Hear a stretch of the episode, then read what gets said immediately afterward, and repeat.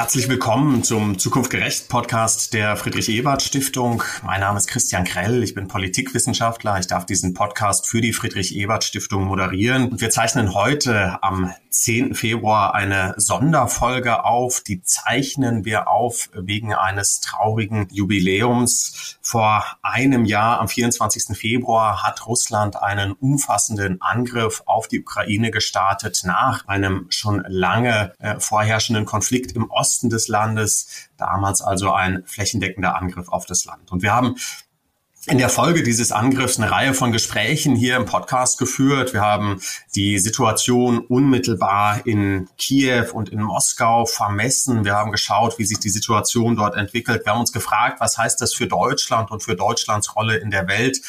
Und wir haben überlegt, welche Perspektiven es zum Ende dieses Konflikts geben kann. Und an, an diese Folgen wollen wir heute anschließen. Wir wollen heute daran anschließen mit unserem Gespräch, prüfen, was war damals vielleicht falsch an unseren Annahmen, äh, wie hat sich die Situation verändert, welche Perspektiven gibt es heute. Und ich freue mich sehr über zwei, zwei außerordentlich interessante, passende Gesprächspartner für diesen Austausch. Zunächst Felix Hett. Felix ist Büroleiter der Friedrich-Ebert-Stiftung in Kiew. Er hat zuvor in Moskau und in Tiflis gearbeitet, ähm, hat auch von Berlin aus für die Friedrich-Ebert-Stiftung als Osteuropa-Experte gearbeitet, also ein ausgewiesener Kenner der Region. Felix, schön, dass du dabei bist. Herzlich willkommen. Dankeschön. Und äh, darüber hinaus begrüße ich einen alten Bekannten in unserer Runde. Per Teschendorf war auch vor einem Jahr dabei, damals als Büroleiter der Friedrich-Ebert-Stiftung in Moskau. Er hat zuvor im Kasachstan, in Usbekistan für die Friedrich-Ebert-Stiftung gearbeitet und leitet jetzt das Projekt Zeitenwende für Frieden und Sicherheit in der FES-Zentrale in Berlin. Herzlich willkommen, Per. Herzlich willkommen, schön, dass ihr da dabei seid. Ja, danke, dass ihr euch die Zeit nehmt. Wir werden drei Dinge grob in den Blick nehmen. Wir wollen wiederum die unmittelbare Situation in Kiew in den Blick nehmen, auch darüber reden, wie sich die Arbeit der Friedrich-Ebert-Stiftung dort darstellt. Zweitens würde ich gerne mit euch schauen, wie hat sich denn die Situation und die Debatte in Deutschland verändert. Das große Schlagwort ist die Zeitenwende. Wir prüfen, wo wir stehen in Bezug auf die Zeitenwende und was das eigentlich genau heißt, ein Jahr nach der Regierungserklärung von Olaf Scholz zum Thema. Und darüber hinaus, drittens, möchte ich gerne Perspektiven in den Blick nehmen, darüber, wie dieser Konflikt beendet werden kann und auch darüber, welche Rolle andere Akteure dabei spielen, die Europäische Union, die USA, China, die werden wir auch in den Blick nehmen.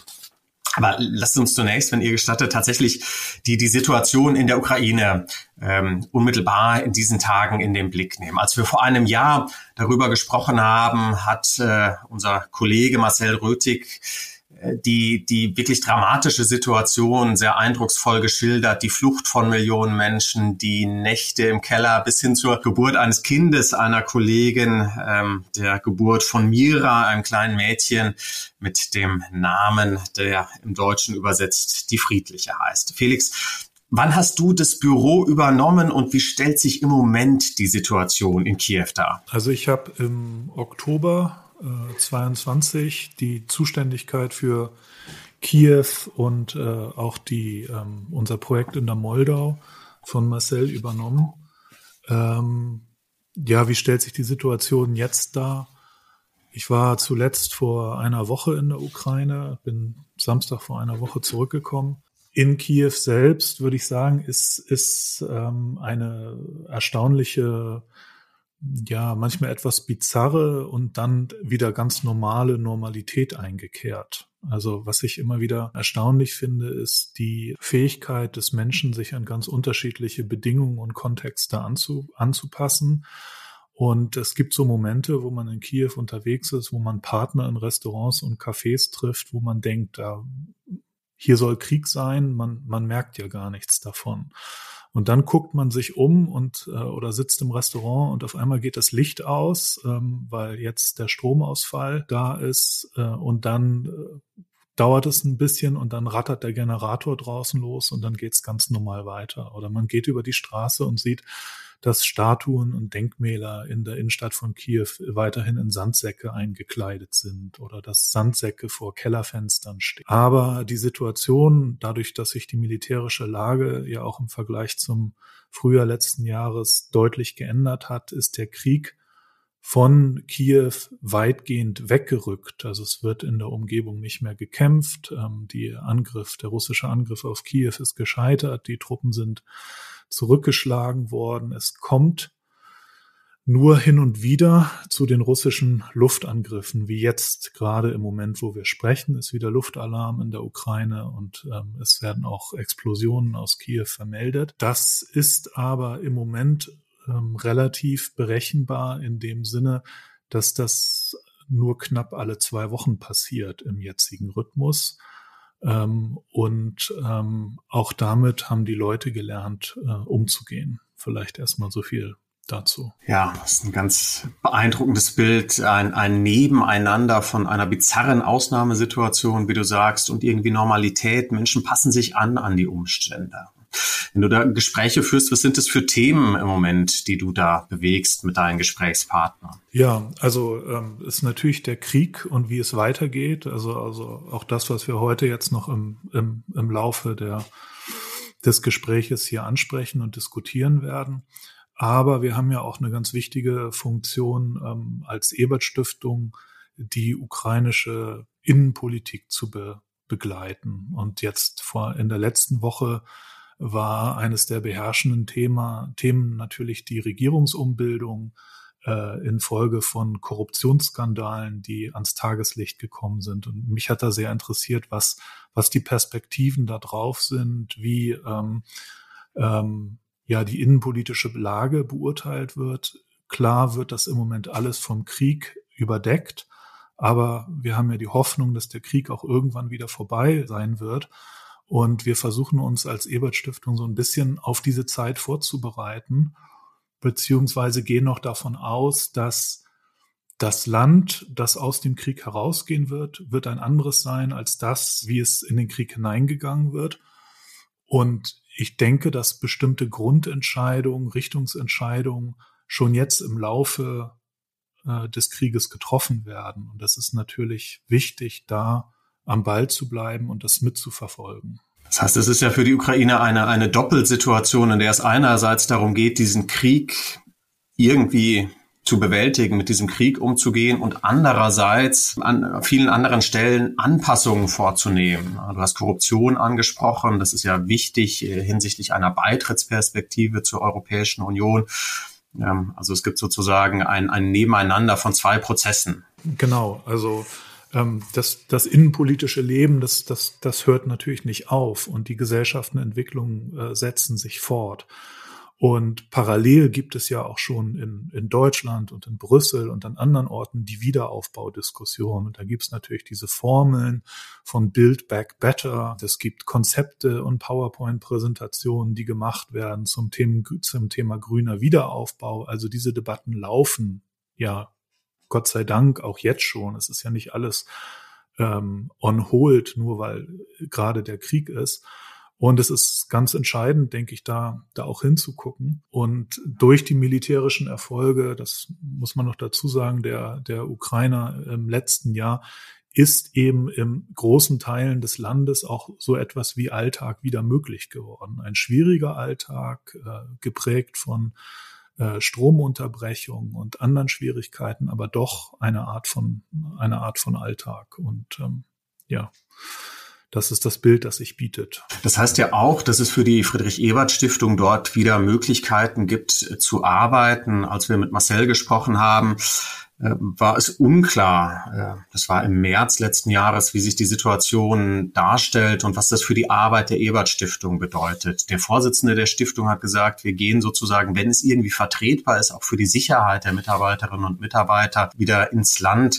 Vielleicht kannst du noch ein bisschen schildern, wie sich die Arbeit der FES im Moment darstellt. Ja, auch die erstaunlich normal. Ich habe gerade das letzte, was ich gemacht habe, bevor ich hier in den, in den Podcast-Raum gekommen ist, habe mir ein Facebook-Beitrag angeguckt von der ukrainischen Agrargewerkschaft im Gebiet Tscherniv, die gerade mit gestern mit uns eine Seminarserie zum Thema Arbeitsbedingungen unter Kriegsrecht äh, gestartet hat. Und das waren Bilder von Menschen in Seminarräumen, so wie diese Bilder halt aussehen, ganz, ganz normal. Und ähm, wir haben im letzten Jahr relativ viel online gemacht, aber dann auch verstärkt wieder in Präsenz und genauso ähm, setzen wir das jetzt auch fort. Also wir hatten sogar im letzten Jahr in Lemberg in der Westukraine eine internationale Konferenz mit vielen ähm, Besuchern aus, vor allen Dingen aus Mitteleuropa. Wir hatten auch eine, eine Art Winterschule für junge sozialdemokratisch orientierte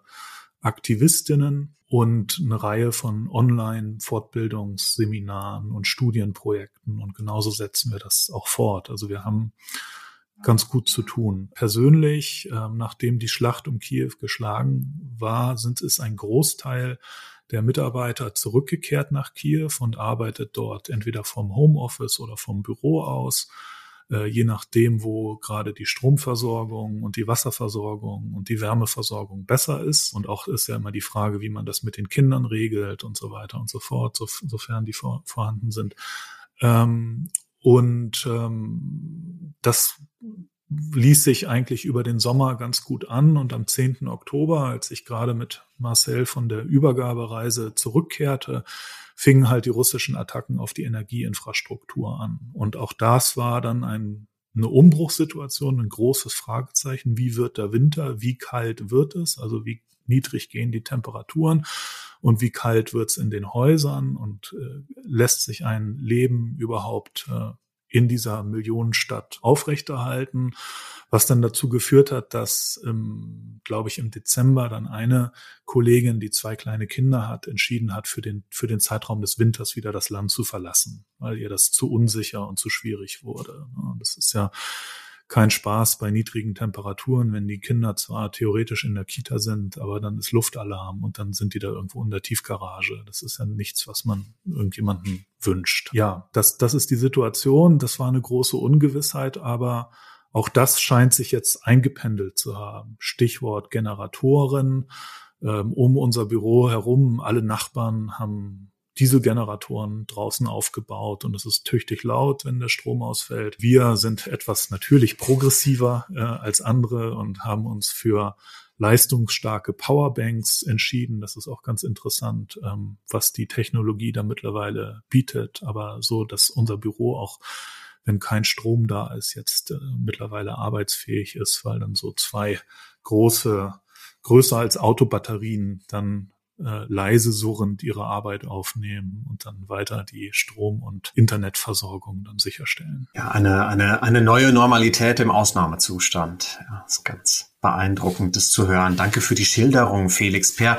Ich will auch an, an unser Gespräch nochmal anknüpfen. Du hast ja inzwischen eine neue Stelle in Berlin angetreten, über die wir gleich ganz intensiv reden müssen. Aber erzähl nochmal, wann hast du Moskau verlassen? Unter welchem Eindruck bist du da weggegangen? Ja, wir sind ähm, so ein bisschen schleichend raus, beziehungsweise meine Familie relativ schnell. Ähm, das war eine Situation, dass wir zu den Osterferien nach Deutschland geflogen sind ein paar Stunden nachdem wir angekommen waren, äh, war die Meldung auf der Seite des Justizministeriums, dass es uns nicht mehr gibt. Von da an wussten äh, große Unsicherheit, weil das äh, ein Verfahren war, was auch vom russischen Recht nicht wirklich gedeckt ist. Dementsprechend konnte auch niemand sagen, was das jetzt genau bedeutet und wussten auch nicht, ähm, ob wir überhaupt noch ins Land zurückkommen. Denn immerhin habe ich ein Visum und meine Familie hat ein Visum aufgestellt aufgrund meiner Funktion als Leiter einer Organisation, die es so in Russland nicht mehr gibt. Meine Familie hat daraufhin beschlossen, die ja mittlerweile relativ lange Anreise nach Moskau über neun Stunden, halt über Istanbul und so weiter, nicht mehr zu machen, um dann vielleicht an der russischen Grenze abzutropfen. Ich habe das dann noch äh, gemacht äh, und konnte auch problemlos mehrfach einreisen. Äh, mit unterschiedlichem Interesse der jeweiligen Dienste, die dann ab und zu nochmal Fragen hatten, was ich da treibe, aber im Großen und Ganzen eigentlich relativ unbehelligt und habe dann so sukzessive ja die Arbeit runter bzw. runtergefahren bzw. eingestellt. Ähm, wir mussten dann formal natürlich alle Mitarbeiter der Stiftung entlassen. Bei uns gab es ja als Arbeitgeber nicht mehr. Und Lösungen finden zum Teil für die Kolleginnen, die, die das wollten. Einige waren ohnehin schon in, mit Kriegsbeginn relativ schnell ins Ausland gegangen und äh, Lösungen auch finden für das, äh, für das Gebäude der Stiftung, was wir dort haben.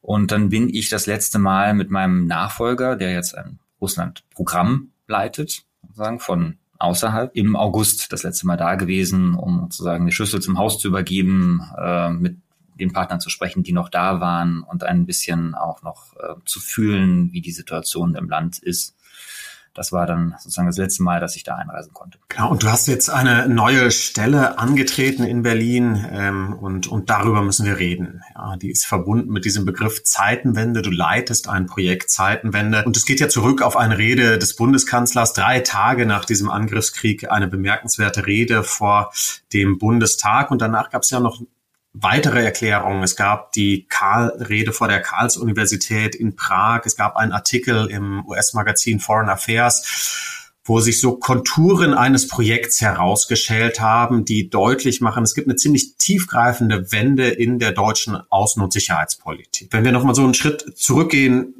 es, es gab ja auch vorher alle möglichen schrecklichen Kriege und Konflikte in der Welt. Warum ist dieser Konflikt in der Ukraine so, so einzigartig, so fundamental anders, dass er diesen Wandel offenbar hervorgerufen hat. Ja, das ist was, was man tatsächlich auch weltweit immer ein bisschen erklären muss, weil natürlich gibt es in der Welt noch mehr grauenhafte Kriege.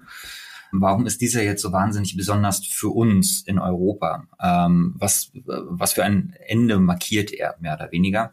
Ich glaube, mit dem Begriff der Zeitenwende ist auch erstmal so ein Erkenntnisprozess verbunden dass wir tatsächlich ähm, eine Phase beendet haben, die zumindest für uns in Deutschland mit der Wiedervereinigung, äh, dem Ende der, der äh, Sowjetunion einherging. Das ist so eine Phase, wo wir so ein Modernisierungsparadigma für uns hatten. Das wird die Erwartung, es wird jetzt kontinuierlich besser, demokratischer, stabilisiert sich. Na, es gibt immer hier und da mal Rückschläge, aber der Trend ist klar. Ne? Also die Welt wird demokratischer und friedlicher. Das kann man auch sehen in Dokumenten wie die Charta von Paris. Ähm, wenn man da mal reinschaut, das ist ja ganz erstaunlich, selbst für heutige Zeit, erstaunliches Wording. Ne? Also Demokratie als einzige Staatsform in, in, in Europa. Und auch die Erwartung, dass man die wenigen Sicherheitsprobleme mit dem System der kooperativen Sicherheit äh, klären könnte. Es war auch irgendwie so die Zeit, wo wir im Prinzip äh, nicht mehr ähm, oder davon ausgegangen dass eine große Kriegsgefahr für uns eigentlich nicht mehr existiert. Und auch die Frage nukleare Waffen, Nuklearkriege, also das ist komplett ganz weit weggerückt. Wir haben auch bis kurz vor dem Krieg sehr intensiv darüber debattiert, ob wir weiter die nukleare Teilhabe eigentlich in Deutschland äh, mit befördern wollen oder nicht. Also das ganz andere Welt. Und dieser Krieg hat gezeigt, dass wir, dass diese Phase vorbei ist, nachhaltig. Der Krieg ist wieder zurückgekommen in Europa. Die europäische Sicherheitsarchitektur, so wie wir sie jetzt aufgebaut hatten, ähm, also gerade kooperative Sicherheit, das ist vorbei. Jetzt ist eher wieder klassische Sicherheit durch Abschreckung en vogue. Ja, das sieht man auch daran, dass jetzt Finnland und Schweden beschlossen haben, der NATO beizutreten. Wir sehen deutliche Schwächen sozusagen dieser liberalen Weltordnung, von der wir ausgegangen sind, dass es sich jetzt überall ausbreitet. Wir sehen insgesamt, dass multilaterale Organisationen, Prozesse geschwächt sind internationalen Normen wie Menschenrechte massiv geschwächt sind. Und ähm, besonders, glaube ich, für Deutschland ähm, eine schwierige Erfahrung, sozusagen diese das wirtschaftliche Interdependenz, diese Abhängigkeit, diese wechselseitige Abhängigkeit im wirtschaftlichen Bereich, die wir ja lange getragen haben, eben als Form der Annäherung, ähm, dass die zur Waffe wurde in diesem Konflikt. Ne? Und dass wir jetzt Tendenzen einer stärkeren Fragmentierung der Weltwirtschaft haben. Das sind alles sozusagen Dinge, die zusammen sagen, uns deutlich machen. Das ist natürlich ein Prozess, der schon länger angegangen ist. Man hätte auch nach 2014 bereits sagen können, hier ist die Sicherheitsordnung zusammengebrochen. Ja, aber es hat sehr lange, sagen für uns weiter, äh, ging dieses Paradigma weiter und die Einstellung darauf sehr viel weiter. Und jetzt müssen wir erkennen, dass wir halt eine komplett andere Lage haben, in Europa, auch in der Welt, als wir das bisher gedacht haben. So diese stabile Lage, in der wir uns es auch ein bisschen gemütlich gemacht haben, ist halt weg. Die Welt ist wesentlich, wird wesentlich fragiler, sein, wird äh, wesentlich stärker geprägt sein durch wandelnde Allianzen, ähm, durch Krisen und Konflikte noch stärker geprägt sein äh, als wir das bisher angenommen haben. Und darauf müssen wir uns mental einstellen. Was heißt das konkret? Ja, also die, die Welt ist eine andere. Wenn man diese, diese Zeitenwende nun in, in einzelne Projekte, in einzelne Maßnahmen übersetzen sollte, was würdest du nennen? Was sind wichtige Bausteine dabei? Im Vordergrund steht ja immer das Sondervermögen, aber es ist ja mehr als das. Ja, es ist definitiv mehr als das. Ich glaube, ganz, ganz grundsätzlich geht es darum, und deswegen äh, warne ich auch immer davor, sozusagen so unzufrieden zu sein, dass das Zeiten, wir sagen Zeitenwende und wo bleibt sie denn jetzt und so weiter. Ne? Das ist keine einfache Politikentscheidung. Man hat gesagt nicht einfach, okay, jetzt mache ich eine andere Außenpolitik, sondern es ist zu einem gewissen Grad für uns auch ein Mentalitätswandel tatsächlich oder ein kleiner Kulturwandel in bestimmten Bereichen. Es gibt so Paradigmen, in denen wir uns es ein wenig, Anführungsstrichen, gemütlich gemacht haben, die wichtig waren zu einer gewissen Zeit, aber dann sozusagen schleichend eigentlich uns, schleichend so ein bisschen zum Ballast wurden. Da habe ich vor allen Dingen zwei Paradigma im, Kopf. Das eine ist Deutschland natürlich als Gegenbild seiner militaristischen Vergangenheit wahnsinnig wichtig äh, nach dem Zweiten Weltkrieg, aber auch nochmal nach der Wiedervereinigung, um zu signalisieren, dass hier nicht das, das, das äh, aggressive, das äh, der Bully Deutschland sozusagen zurückkommt. Sehr wichtiges Paradigma, was aber dazu geführt hat, äh, dass wir klar starke Westintegration sehr wichtig, aber auch so eine gewisse Mentalität grundlegende strategische Fragen abzugeben an die Allianz. Wir sind nicht mehr gewohnt, selber ähm, strategisch zu denken, selber auch dort Führungsrollen oder das zu übernehmen, für bestimmte Punkte einzusetzen. Wir, wir agieren innerhalb der, der Allianz und dann ist auch gut. Wir sind so ein bisschen in Deutschland, so Deutschland in, mitten Europa von Freunden umgeben, von den USA geschützt, uns relativ bequem gemacht. So. Also wir müssen zurückkommen zu einer gewissen Strategiefähigkeit, uns auch überlegen, was wir eigentlich, was wir eigentlich wollen in Europa und drumherum. Das andere ist natürlich Wandel durch Annäherung, wichtiges Paradigma in seiner Zeit, ist dann ein bisschen geworden zu Wandel durch Handel und irgendwann war es dann, ging es dann so in Richtung, ja, mein Gott, auch Handel reicht eigentlich auch. So. Aber das wirklich strategisch zu durchdenken, ähm, auch eine Außenwirtschaftspolitik zu haben, die das ähm, strategisch durchdenkt, die äh, Abhängigkeiten stärker berücksichtigt, auch stärker thematisiert, unseren, die Spannung zwischen unserem teilweise sehr hohen moralischen Anspruch und den ganz klaren wirtschaftlichen Interessen, die wir zum Teil haben, das zu thematisieren und eben auch zu Strategie draus zu machen. Das ist das, was wir jetzt leisten müssen, was neu ist. Und das hat natürlich Auswirkungen auf verschiedenste Bereiche. Verteidigungspolitik, hast du schon erwähnt, die 100 Milliarden, ähm, dass wir natürlich investieren müssen in eine ja, eine überzeugende Fähigkeit, nicht nur uns, sondern das Bündnis in erster Linie auch zu schützen. Ähm, das ist nämlich die Grundlage, aber der endet es natürlich nicht. Ne? Also es hilft uns auch nichts, äh, eine neue Brigade von Leos Pumas oder wie auch immer zu haben, wenn wir sie nicht über den Rhein bekommen, weil die Brücken uns zerbröseln. Ne? Also das muss man schon, wenn dann auch äh, grundsätzlicher denken und Sicherheit auch breiter denken, als äh, nur die reine militärische Sicherheit, also auch inklusive innerer Sicherheit, weil der nächste Konflikt mit einer größeren mit einer größeren Macht wird vermutlich erstmal nicht auf dem, äh, auf dem Schlachtfeld ausgefochten, sondern im hybriden Bereich. Und wir müssen natürlich auch in unsere Außenpolitik investieren. Äh, die Fähigkeit, äh, Partnerschaften, wechselnde Allianzen aufzubauen, Vertrauen wieder aufzubauen, das auch in Europa ein bisschen verschütt gegangen ist, vorsichtig formuliert. Auch da müssen wir massiv investieren. Das ist, ähm, das kommt nicht, äh, das kann man nicht einfach so beschließen. Da braucht man entsprechende Kapazitäten auch an den verschiedenen Ebenen. Und es ist natürlich eine gesellschaftliche Herausforderung. Es ist nicht mehr so, dass wir, dass wir das einfach sagen, am grünen Tisch im Elfenbeinturm, wie auch immer man das nennen will, äh, entscheiden können, sondern äh, wir haben jetzt das, was ich erwähnt habe, Verteidigung, Sicherheit, Außenpolitik, das sind wichtige Investitionen. Wir haben parallel aber natürlich Investitionen ganz massive in die Wirtschaft, Klimawandel, aber auch ist grundsätzlich unser Wirtschaftsmodell, nämlich die starke globale Vernetzung hinterfragt. Das bedeutet, auch da sind massive Investitionen, das sind große Verteilungsfragen. Das kann man nicht einfach beschließen. Das muss, dafür braucht man im Prinzip einen gesellschaftlichen Konsens, zumal auch Außenpolitik nach langer Zeit wieder bei den Menschen ankommt. Humanitäre Interventionen sind was, da kann man sich den Kopf drüber heiß reden, aber es bedeutet erstmal nichts für die Menschen. Dieser Krieg zeigt sich bei jedem in der Energierechnung. Ja, und auch die Entscheidungen, die wir in Zukunft außenpolitisch treffen werden, ich sage jetzt mal Konflikt zwischen USA und China, werden massive Auswirkungen auf äh, unsere Wirtschaft, auf uns haben, auf die Menschen haben. Das bedeutet, wir müssen eine gesellschaftliche Debatte dazu führen, was wir eigentlich erwarten, was Deutschland in der in Europa in erster Linie und in der Welt will und was wir bereit sind dafür auch zu leisten und zu investieren. Du hast ja ein sehr umfassendes Tableau aufgemacht. Ne? Du hast gesagt, das ist ein anderes Denken, ein anderes Mindset, in dem wir uns bewegen müssen. Das ist mit anderen Maßnahmen und anderen Politiken verbunden, nicht nur im Bereich der Verteidigungspolitik, sondern etwa auch im Bereich von Infrastrukturpolitik, Klima, Handelspolitik. Ähm, und, und das hat auch was mit gesellschaftlicher Debatte zu tun. Wenn man quasi ein Jahr nachdem dieser Prozess angestoßen wurde, so eine, eine vorsichtige Zwischenbilanz ziehen würde. Du hast gesagt, das ist ein langer Prozess. Wo, wo stehen wir da? Ich glaube, wir haben äh, angefangen, hier und da die richtigen Fragen zu stellen. Also ich meine, ich hm. finde, wir sind tatsächlich äh, innerhalb von einem Jahr, äh, wenn man bedenkt, wo wir gestartet sind, durchaus auch ein Stück weit vorangekommen. Zumindest im, im, im praktischen politischen Handeln. Aber ich glaube, die grundsätzliche Frage tatsächlich, welche Rolle soll Deutschland in Europa und global einnehmen? Was sind unsere Interessen? Wie formulieren wir das? Ähm, welche Strategie machen wir daraus? Da sind wir noch am Anfang. Jetzt kommt die nationale Sicherheitsstrategie, das ist ein wichtiger Baustein, aber es ist eben auch nur ein Anfang, das zu diskutieren. Und wenn wir sehen, wie im Moment die außenpolitischen Debatten läuft, also jedes einzelne Waffensystem wird ja hoch und runter diskutiert, aber selten wird darüber diskutiert, was wir eigentlich als Deutschland damit bewirken wollen. Ja, was unser, unsere Interessen daran sind, was unsere Ziele vielleicht auch sind. Das bedeutet, wir äh, diskutieren weiterhin nicht auf einer, auf einer strategischen Ebene, sondern sehr, sehr taktisch. Das ist noch ein weiter Weg. Ne? Also bei allem, was wir jetzt auch geschafft haben, glaube ich, ein größeres Bewusstsein dafür, äh, für, für die Notwendigkeit von Landes- und Bündnisverteidigung, die ja komplett weg war im Prinzip.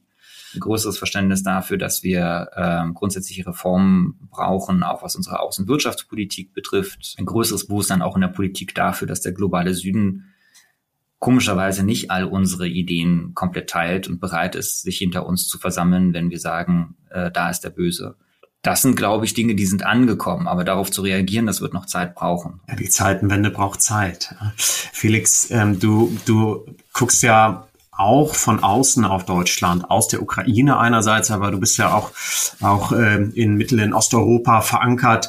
Wie, wie ist dort die Wahrnehmung dieser deutschen Zeitenwende? Wir reden ja hier manchmal über eine gewisse Zögerlichkeit, das ist bei Peer auch angeklungen. Ähm, wie wird diese Debatte von außen betrachtet? Ja, ich habe nicht den, nicht den Eindruck, dass die innenpolitischen deutschen äh, Debatten jetzt zum Beispiel in der Ukraine besonders intensiv verfolgt wird. Ähm, die haben dort im Moment Wichtigeres zu tun.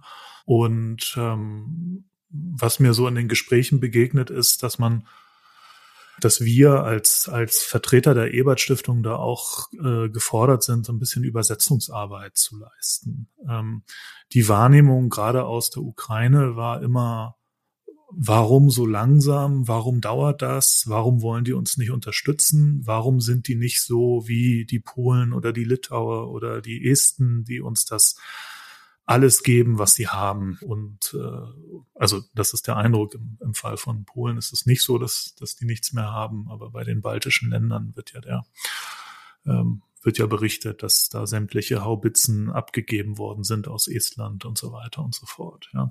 Also da, da ist so, sind immer viele Fragezeichen und immer der Verdacht, dass man in Berlin ja weiterhin äh, zu große Rücksicht auf Moskau nehmen würde.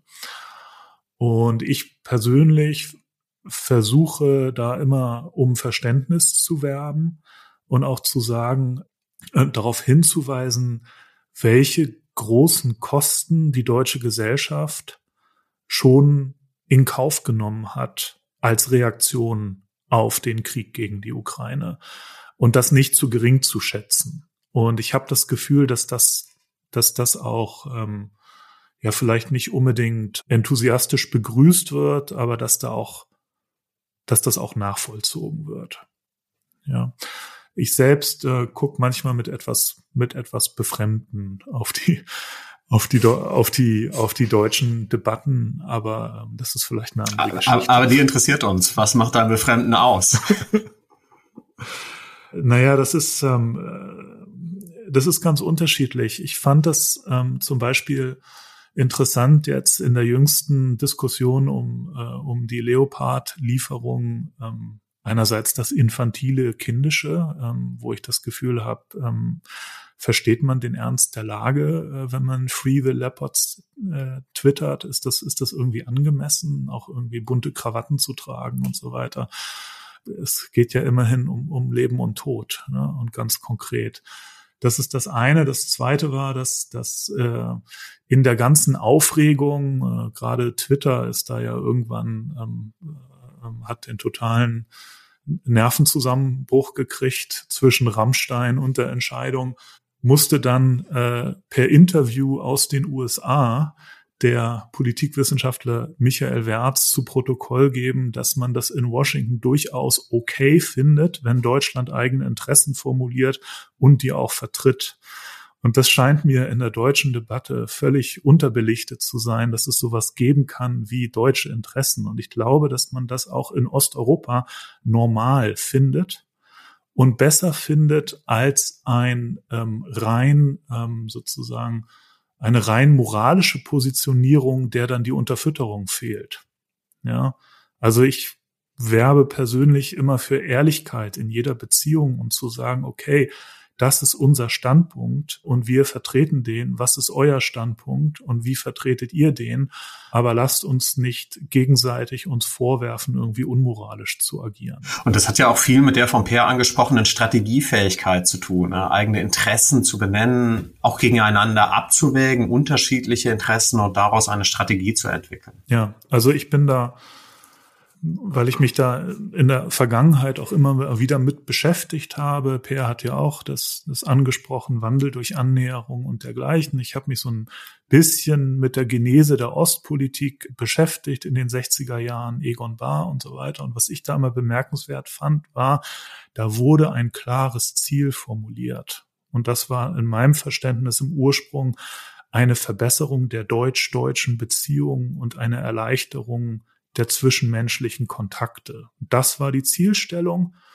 Und dann war die Frage, wie kommen wir dahin? So. Und bei der ganzen Diskussion um Osteuropapolitik in den letzten Jahren fehlt mir diese Zielstellung, die Frage, was wollen wir eigentlich? Ja. Und das war, ich war zwischen 2011 und 15 war ich unter anderem Ukraine-Referent in der Friedrich-Ebert-Stiftung und ich habe mich bei den ganzen Diskussionen immer in Berlin gefragt, was wollen wir eigentlich von diesem Land? Das war völlig unklar.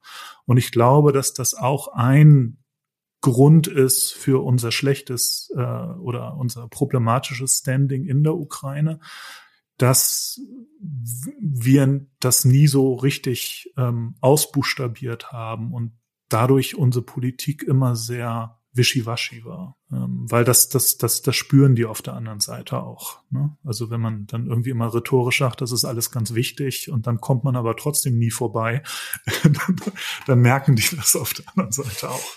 Das wird wahrgenommen. Ne? Und dieser Vergleich zur Ostpolitik, den finde ich spannend. Einerseits, weil er die Bedeutung von klaren Zielen hervorhebt und weil er auch darauf verweist, dass sowas Zeit braucht, ne? etwas, was Per angesprochen hat. Es gibt ja Reden von Willy Brandt, da ist er noch Berliner Bürgermeister, da eröffnet er irgendeinen neuen U-Bahn-Abschnitt und sagt, das ist hier jetzt eine Politik der kleinen Schritte, ja, wir wollen hier eine Annäherung haben und, und, und die gleiche Zielvorstellung sozusagen, die braucht dann über ein Jahrzehnt, ne, bis sie sich auf bundespolitischer Ebene in der Strategie niederschlägt. So eine Zeitenwende vollzieht sich nicht innerhalb von wenigen, wenigen Monaten. Ja, und ich denke auch, dass das ganz wichtig, ähm, nicht nur irgendwie formelhaft äh, irgendwie Kalendersprüche wieder zu wieder her hervorzuholen und die und die wiederzugeben. Also gerade dieses Wandel durch Annäherung. Im Ursprung, so wie ich das verstanden habe, hieß es Wandel in den deutsch-deutschen Beziehungen durch Annäherung an die Sowjetunion. Es war nicht das Ziel, der, also ich glaube nicht, dass Egon Bahr sich 1963, nicht mal 20 Jahre nach dem, nach 45, zum Ziel gesetzt hat, die Sowjetunion zu demokratisieren. Ja, ähm, es, sondern es, es war ein Wandel an einer Stelle und das war die Erkenntnis, der Weg dahin führt über Moskau, über Prag und über Warschau. So. Und der, der Spruch ist dann immer wieder aufgetaucht, ja, meinte dann aber was ganz anderes und war ähm, viel ambitionierter am Ende mit den Ideen, dass wir durch irgendwie freundschaftliche Beziehungen zu Moskau ähm, ja Russland äh, auf dem Weg äh, zur Demokratie bringen können. Ja, das ist da da, da fehlte mir dann ähm, oft die die intellektuelle Substanz hinter hinter hinter solchen äh, Formulierungen und ähm, ähm, und jetzt sind wir in einer ganz anderen Lage. Und ich finde, wir brauchen in, in Debatten mehr Ehrlichkeit über Ziele und mögliche Wege dahin. Das, das ist so ganz grundsätzlich eine Lehre. Und das, die Zeitenwende weist darauf hin, dass das jetzt an der Zeit ist, sich damit zu beschäftigen. Ja, es gibt, äh, das können unsere Zuhörerinnen und Zuhörer nicht sehen, es gibt heftiges Nicken bei Peer. Du bist äh, einverstanden, es braucht Zeit. Ja. Ja, ich würde vielleicht auch noch ergänzen ähm, bei diesem Wandel durch Annäherung, also A, vielleicht einen kleinen Werbeblock dazwischen schalten und äh, das äh, Public History Referat der FES hat eine sehr schöne Seite dazu, wo man sich das nochmal im Detail anschauen kann, wie in welchen Phasen das auch abgelaufen ist, in welchen Hintergrund das hat. Kurz und knackig, aber mit guten Ressourcen. Aber dieses, diese, dieses ähm, Wandel durch Annäherung ist eben auch zu einem Label geworden und wurde dann irgendwann auch zunehmend inhaltsleer und wurde draufgeklebt auf jede Annäherung oder auf jeden Dialogbemühungen mit Russland, ohne tatsächlich nochmal zu hinterfragen, was jetzt unsere Ziele sein können, realistischerweise, und zu überprüfen, ob man die auf diesem Wege in der jetzt aktuellen Lage und bei den Entwicklungen in Russland und dergleichen auch noch überhaupt erreichen kann. Ne? Also es führte zu einer gewissen, sag ich mal, strategischen Denkfaulheit, vorsichtig gesagt. Und damit äh, blicke ich nicht nur auf eine Partei, sondern das ist ein sozusagen, das ist schon fast ein gesellschaftliches Phänomen. Man hatte sozusagen die Beziehung zu Russland damit äh, einmal glücklich ähm, und Nobelpreiswürdig äh, tatsächlich geregelt. Zu der Zeit auch absolut gerechtfertigt. Und damit war das jetzt durch. Man musste sich damit jetzt nicht auch intensiver auseinandersetzen. Das war sozusagen auch einer der grundlegenden Fehler, dass man das nicht wieder aufgenommen hat, nicht wirklich durchdacht hat, nicht tatsächlich, wie Felix auch schon gesagt hat, irgendwie mit Interessen äh, nochmal abgeglichen hat, die wir dann da tatsächlich haben. Und ja, das sind Prozesse, die brauchen Zeit, die brauchen auch jetzt für uns Zeit, weil man dafür natürlich analytische Fähigkeiten braucht, äh, weil man dafür auch einen gesellschaftlichen Konsens braucht. Also es ist eine Debatte, die geht uns letzten Endes auch alle an. Ja, und die muss auch mit der gesamten Gesellschaft dann am Ende auch geführt werden. Weil ansonsten werden wir, wie gesagt, nicht die Zustimmung bekommen zu den notwendigen Weichenstellungen und Investitionen, die da jetzt anstehen. Ja, es braucht auch eine gesellschaftliche Unterfütterung. Lass uns ein bisschen nach Europa schauen. Die die, die Denkansätze, die vielleicht Strategieansätze, die wir in den letzten Monaten erlebt haben, die haben ja immer das deutsche Interesse verknüpft mit einer europäischen Ebene. Das finden wir in diesem Foreign Affairs Artikel von, von Olaf Scholz, in der Rede von Lars Klingbeil, in der äh, Tiergartenkonferenz der Ebert Stiftung. Und das wird verbunden auch mit der Forderung, die EU muss schneller werden. Sie muss auch bestehende Konflikte lösen. Ja, Olaf Scholz spricht explizit Migrations- und Asylfragen an. Wie ist da euer Eindruck? Was hat die diese veränderte Realität mit der Europäischen Union gemacht und mit deren Strategie und Handlungsfähigkeit? Ich glaube, es ist allen bewusst geworden, ähm, dass ein Handlungsbedarf besteht. Also der Russlands Krieg in der Ukraine hat deutlich gemacht, dass wir für die Sicherheit in Europa massiv von den USA abhängen. Ohne die sozusagen massive Hilfe der USA wäre dieser Krieg vielleicht schon bereits beendet, jedenfalls auf alle Fälle hätte er einen anderen Verlauf genommen. Und es sind sich auch alle bewusst darüber, dass das vielleicht auch das letzte Mal war, dass die USA in dieser Form massiv in Europa intervenieren oder uns unterstützen. Das bedeutet, ein gewisser Leidensdruck ist da. Entsprechend hat, äh, sind die Dinge, die äh, Olaf Scholz jetzt auch vielleicht in der Prager Rede zum Beispiel dort kundgetan hat oder skizziert hat, also so etwas wie Mehrheitsentscheidungen ähm, und Stärkung der, der europäischen Verteidigungsstrukturen durchaus äh, Dinge, die diskutiert werden, die wo es äh, zum Teil Bereitschaft wird, aber der Teufel liegt im Detail. Ne? Es ist halt trotzdem noch eine Gemeinschaft von 27 Staaten und wir haben eben auch ein paar dabei, die auch vielleicht einen anderen Blick auf diesen Krieg haben. Das bedeutet, auch das ist kein einfacher Prozess, der da ansteht. Ähm, allerdings bin ich ein bisschen verhalten optimistisch, dass man da etwas mehr Ernst reinpackt.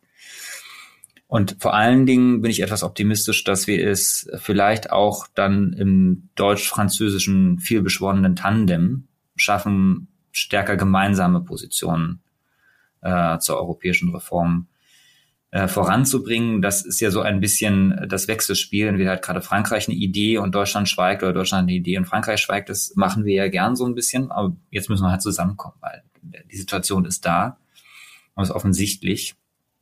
Und ich glaube, daran muss, äh, müssen wir in Zukunft noch massiv arbeiten, dass es hier eben äh, stärker abgestimmte äh, Politiken gibt, die auf die notwendige Reform der EU-Strukturen hinwirken. Im Prinzip ist klar, was zu machen ist. Jetzt muss es halt politisch irgendwie umgesetzt werden. Details, ja.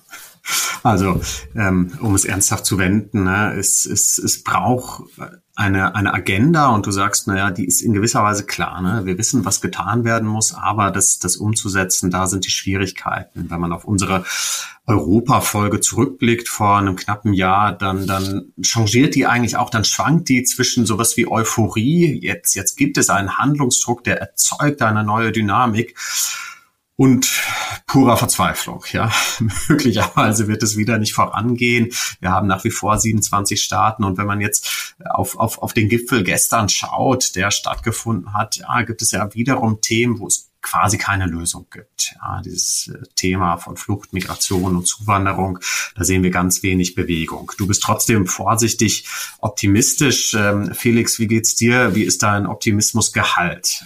Ja, das, die Optimismusfragen darf man mir nicht stellen. Da bin ich nicht so der, da bin ich nicht so der Motivationstrainer für, ehrlich gesagt. Ja, ich war, ähm, ich, ja, ich finde es ich find's alles schwierig. Ich kann, ich kann mit einer Anekdote äh, antworten. Wie gesagt, wir hatten letztes Jahr im Oktober diese internationale Konferenz in der Westukraine in Lemberg, Lviv. Und äh, da waren viele Leute aus Polen, aus äh, Ungarn, aus äh, Tschechien, zum Teil vor Ort, zum Teil online zugeschaltet. Und äh, bei der Eröffnung der Konferenz gab es also verschiedene Grußworte und es war öffentlich, nicht Chatham House oder so. Ne? Und äh, alle versicherten sich der ähm, gegenseitig der Solidarität mit der Ukraine und haben auch betont, dass natürlich die Ukraine nicht Ost, sondern Mitteleuropa ist und so weiter und so fort. Und dann sprach auch ein polnischer Vizeaußenminister und der sagte das Gleiche und sagte dann aber in so einem Nebensatz, man dürfte aber nicht vergessen, dass neben der Bedrohung aus Russland die historische Bedrohung für Polen eigentlich aus dem Westen kommt. Und das sei ja auch ein großes Problem. Und ich saß im, in dem Publikum und dachte, der hat gerade über Deutschland geredet und hatte das jetzt wirklich gesagt. Ja, also unter den Bedingungen eines Krieges sagt er, ja, ja, also russische Bedrohung ist da, aber wir werden ja traditionell auch von Deutschland bedroht. Ja.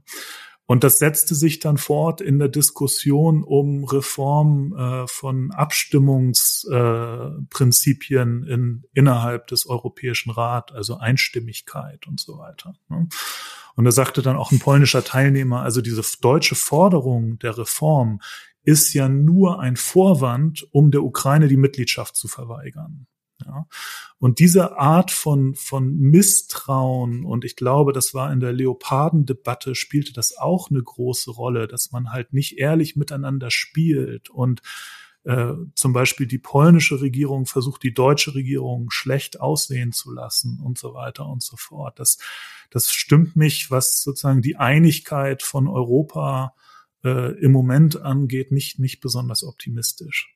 Also Optimismus können wir bei dir nicht finden, lerne ich. Also grundsätzlich nicht, deinem Naturell entsprechend, aber offenbar auch gut begründet in Bezug auf, auf die konkrete Frage. Und das ist ja in der Tat nachvollziehbar, so wie du es beschreibst, weil da eine ganze, eine, eine komplexe Gemengelage zusammenkommt. Es gibt historische Erfahrungen, die die Position eines Landes bestimmen. Es gibt konkrete Interessen. Und dann gibt es natürlich in jedem Land auch innenpolitische Lagen, die die Positionierung zu einer gemeinsamen Europapolitik und zu grundsätzlichen Reformen prägen.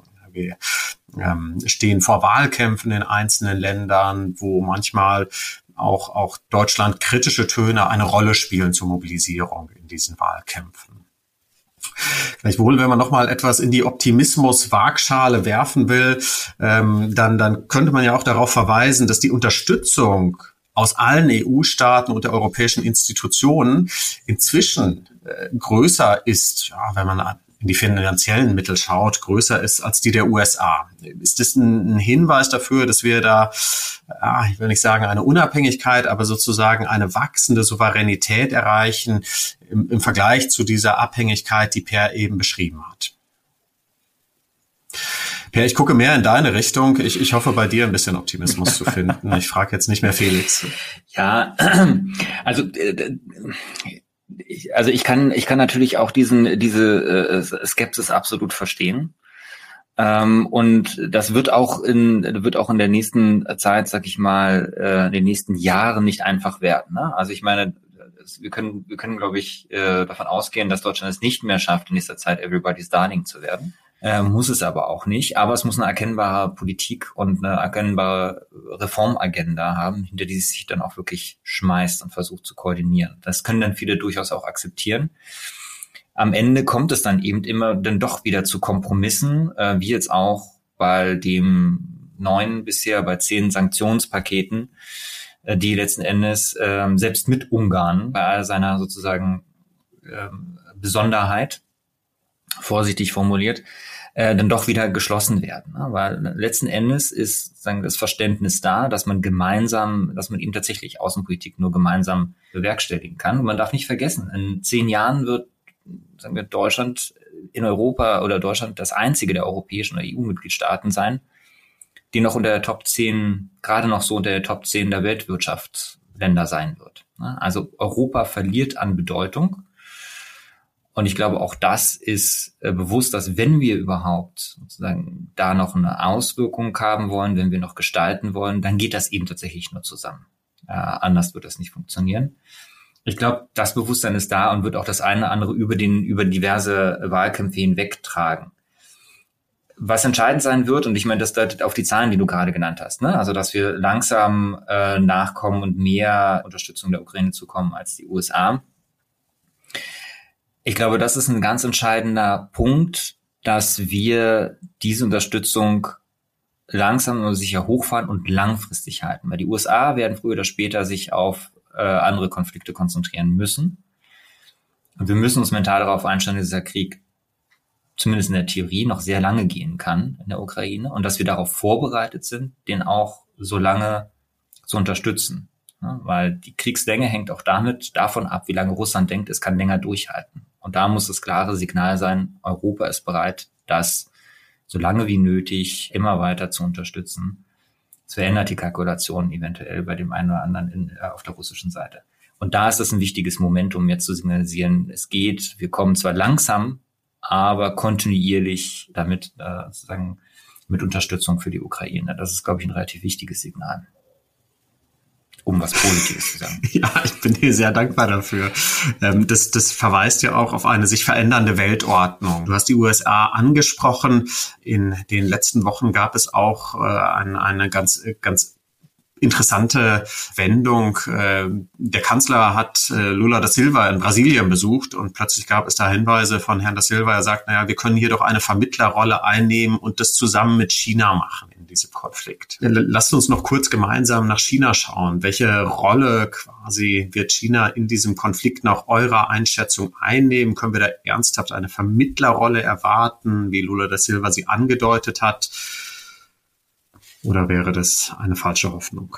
Also China hat sich ja redlich bemüht, diesen äh, keinen zu großen eigenen Footprint in diesem äh, in diesem Konflikt zu haben.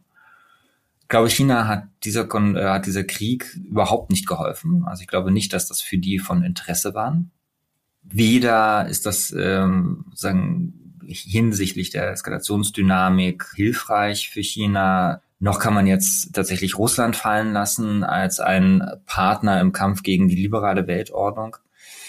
Stellt China vor sehr, sehr schwierigen Herausforderungen. Ich bezweifle, dass China eine Vermittlerrolle spielen will und auch kann. Also zur Bedeutung von China in, in der Ukraine und wie sie dort gesehen werden, kann Felix vielleicht dazu noch ein bisschen mehr sagen. Ich glaube nicht, dass sie sich da einmischen werden und wollen. Also es ist so ein bisschen drum ein Argument, äh, wir nehmen China noch eine andere große, große Macht und dann wird es irgendwie eine Verhandlungslösung geben. Das glaube ich nicht. Die Verhandlungslösung wird es in Europa geben, und zwar direkt zwischen, zwischen Russland und der Ukraine und im Zweifelsfall noch unter europäischer, US-amerikanischer Vermittlung. Das wird, wenn überhaupt, die Lösung sein. Ich sehe da China im Moment nicht, weil die auch ganz andere sozusagen Aufmerksamkeiten äh, in der Welt haben. Ja, Felix, äh, einverstanden, dass ja,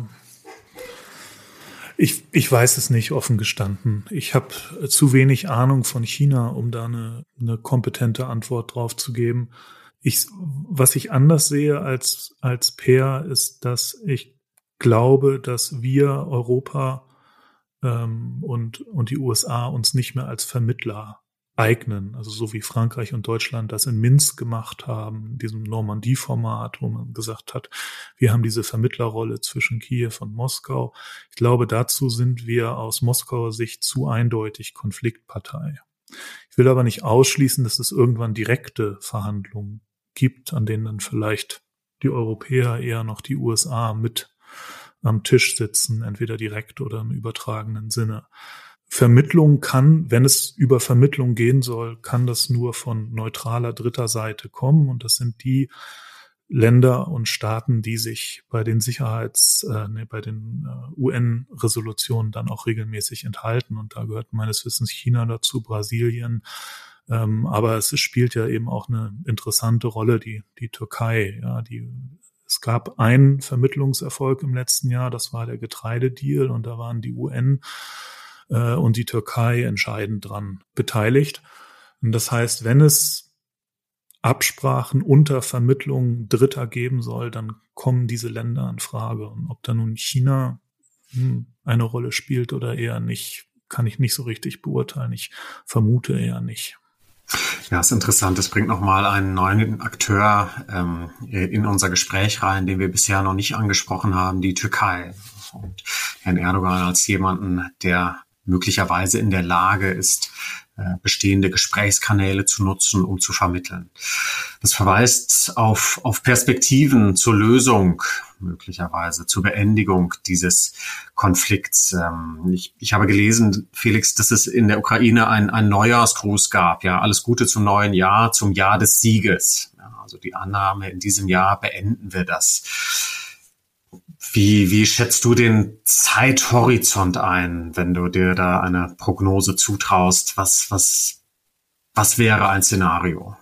Ja, die Frage ist also vielleicht grundsätzlich. Ich glaube, der Krieg hat den Charakter eines Abnutzungskrieges, wo ähm, Menschen, so brutal das ist, und Material in die Schlacht geführt werden und am Ende die Seite gewinnt, die am schnellsten neue Menschen und neues Material heranschaffen kann.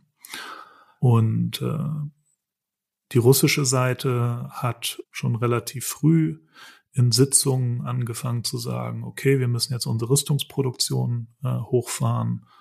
Ähm, Gerade jetzt gab es äh, Meldungen von Medvedev in irgendeiner Panzerfabrik, der sagt, wir bauen jetzt Hunderte, Tausende und so weiter Panzer im Jahr. Und in, im Westen, in Deutschland, in den USA haben wir die, die Debatte auch. Aber der Nachschub sowohl an Material als auch die finanzielle Unterstützung, hier ist, ist die Ukraine auf den, auf die westliche Unterstützung angewiesen. Und da ist ja immer die Frage, wer hat den längeren Atem oder wie lange kann man damit rechnen? Und ich habe das Gefühl, dass in Kiew so ein Verständnis dafür ist, dass die Zeit eher auf der russischen Seite spielt und dass man deswegen versuchen muss, den Krieg in diesem Jahr zu beenden. So ein, so ein Grundrauschen gibt es in den Gesprächen. Und dann redet man über Sieg. Aber man definiert den Sieg nicht. Ja, also es wird hin und wieder schon gesagt, ja, also wir wollen äh, alle Territorien der Ukraine äh, zurück erobern, äh, also inklusive der Krim, aber es wird sehr oft auch offen gelassen, äh, so dass ich das Gefühl habe, dass man nach einem weiteren militärischen Erfolg, die Ukraine hat ja im letzten Jahr mehrfach erfolgreiche Offensiven hingelegt und dass man vielleicht nach einem weiteren, nach einer weiteren erfolgreichen Offensive in diesem Jahr an einen Punkt kommen könnte, wo man dann den neuen Status quo als Sieg verpacken könnte der eigenen Bevölkerung. Vielleicht sind das Über Überlegungen, vielleicht ist das auch völlig, völlig absurd und ich, und ich verstehe das, verstehe das falsch. Ja. Die Frage ist, die du gestellt hast, nach einer Lösung. Und meine Position ist, wir müssen von dem Gedanken einer Lösung wegkommen. Ja, ich glaube, ähm, das haben internationale Konflikte so an sich. Die werden meistens nicht gelöst. Die werden gemanagt, die werden verwaltet. Ich habe das vor Jahren mal, ich glaube, das war relativ zu Beginn des, des syrischen Bürgerkrieges, habe ich das irgendwo gelesen und dann wieder vergessen, wo das war. Äh, da, da schrieb jemand, wenn in der internationalen Diskussion noch das Wort Krise benutzt wird, dann kann man das noch lösen. Ja? Wenn der Sprachgebrauch sich wandelt von Krise zu Konflikt, dann heißt das, wir werden auf Jahrzehnte damit leben müssen. So. Und das prominente Beispiel ist der Nahostkonflikt. Es redet ja niemand von einer Krise, sondern von einem Nahostkonflikt und vom Gedanke, dass es da irgendwie den, die eine Unterschrift unter den einen Vertrag geht, äh, gibt, äh, der die Sache löst, der ist, glaube ich, nirgendwo mehr vorhanden. So. Und ich glaube auch, das ist das, worauf wir uns realistisch einstellen müssen in diesem Verhältnis zwischen der Ukraine und Russland.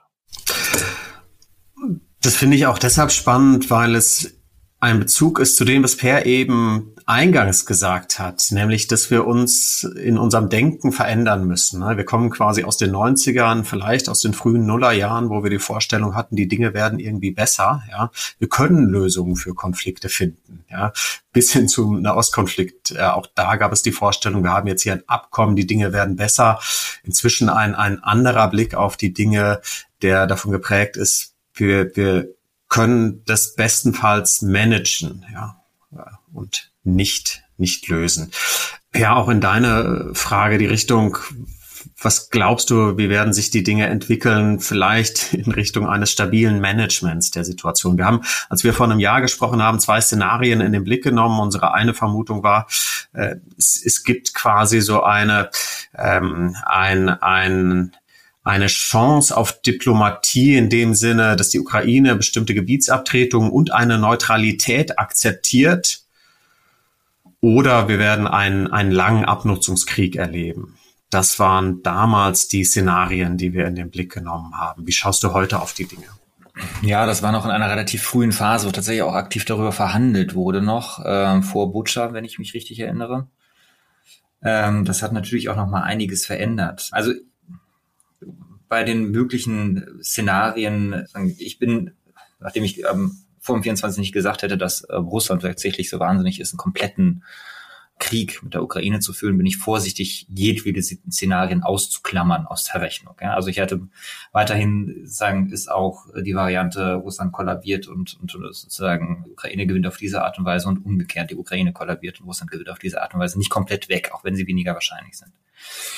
Wahrscheinlicher ist natürlich, dass es in so ein Szenario reingeht, was man nicht wirklich äh, befriedigend als so eine klare Lösung, ja, ein Sieger, ein, ein, äh, ein Verlierer oder ein, ein äh, vernünftiges Agreement oder was auch immer haben wird, sondern dass man tatsächlich in, in irgendeine Kompromisslösung reingeht. Ja, und dass irgendwo die genau ist, bei welchem sagen, Maß an Territorium, was die Ukraine besitzt äh, und was Russland besetzt hält, das wird die Zeit zeigen. Das hängt von sehr, sehr vielen Faktoren ab.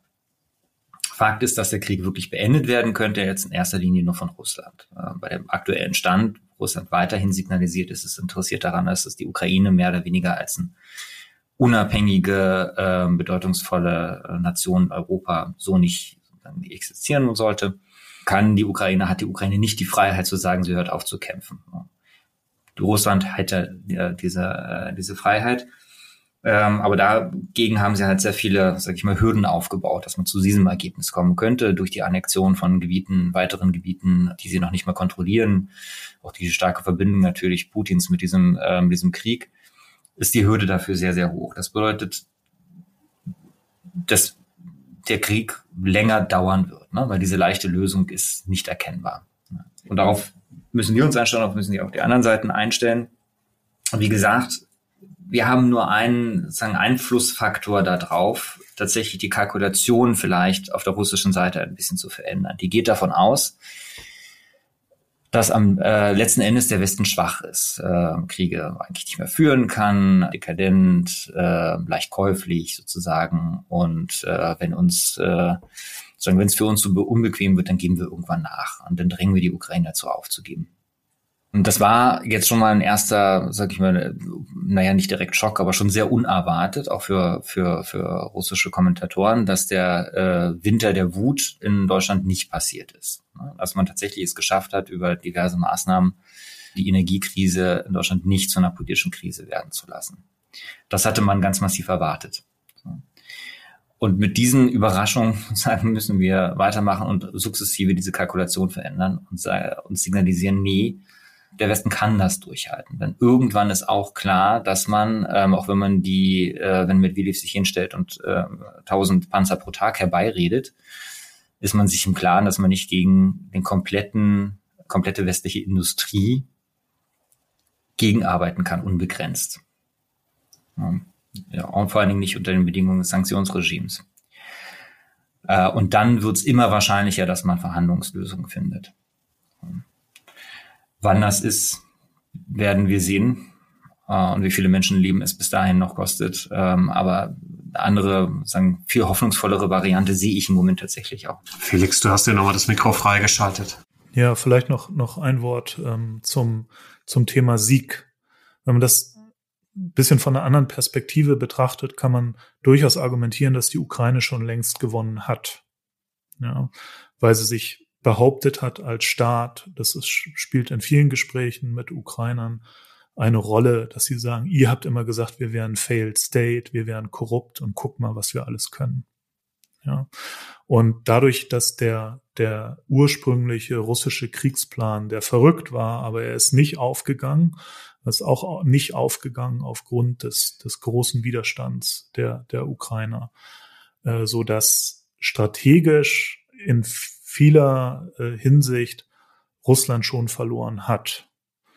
Ähm, ich bin nun bei weitem kein Militärhistoriker, aber ich höre manchen Militärexperten zu, die sagen, es gehört halt auch mit zur Tragik von Kriegen, dass oft die Seite, die verliert, entscheidet, wie lange das noch geht.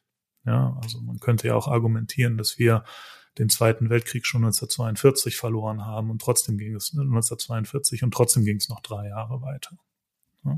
Und ähm, da, das ist das, das, das Dilemma, vor dem wir stehen. Ja, wir werden ähm, keine, vielleicht äh, auf absehbare Zeit keine Lösung haben. Ähm, äh, und auch nur ein Einhegen des Konflikts wird möglicherweise noch längere Zeit dauern. Das ist deutlich geworden in unserem Gespräch. Was ich mitgenommen habe jenseits der, der unmittelbaren Situation ist das, das, das Wort äh, von Per, dir, dass wir es mit einem neuen Paradigma zu tun haben. Ja, wir sind in einer neuen Weltordnung, in einer neuen Weltunordnung angekommen, wo sich unser Denken verändern muss und wo wir als Land, äh, als Europäische Union eine neue Form der Strategieentwicklung äh, betreiben müssen, wo wir offen, Felix, das hast du angesprochen, ehrlich unsere Interessen abwägen müssen. Vielleicht haben wir in diesem Podcast einen kleinen Beitrag zu dieser Strategieentwicklung leisten können. Ich danke euch auf jeden Fall sehr für eure Offenheit, für eure Zeit, für den spannenden Austausch in der vergangenen Stunde. Wir sind nicht am Ende der Fragen, aber am Ende unserer Zeit. Danke, dass ihr eure Zeit mit uns geteilt habt. Danke für eure Offenheit und eure Beiträge.